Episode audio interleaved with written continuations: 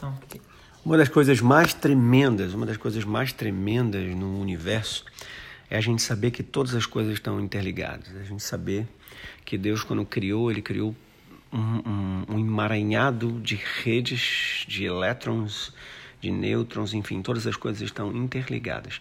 Cada átomo que tem na natureza veio do próprio Criador. Por isso, quando nós é, nos envolvemos em qualquer tipo de espécie ou ambiente, a gente precisa saber que nós não estamos isolados dentro do universo, nós estamos juntos, nós fazemos parte desse universo.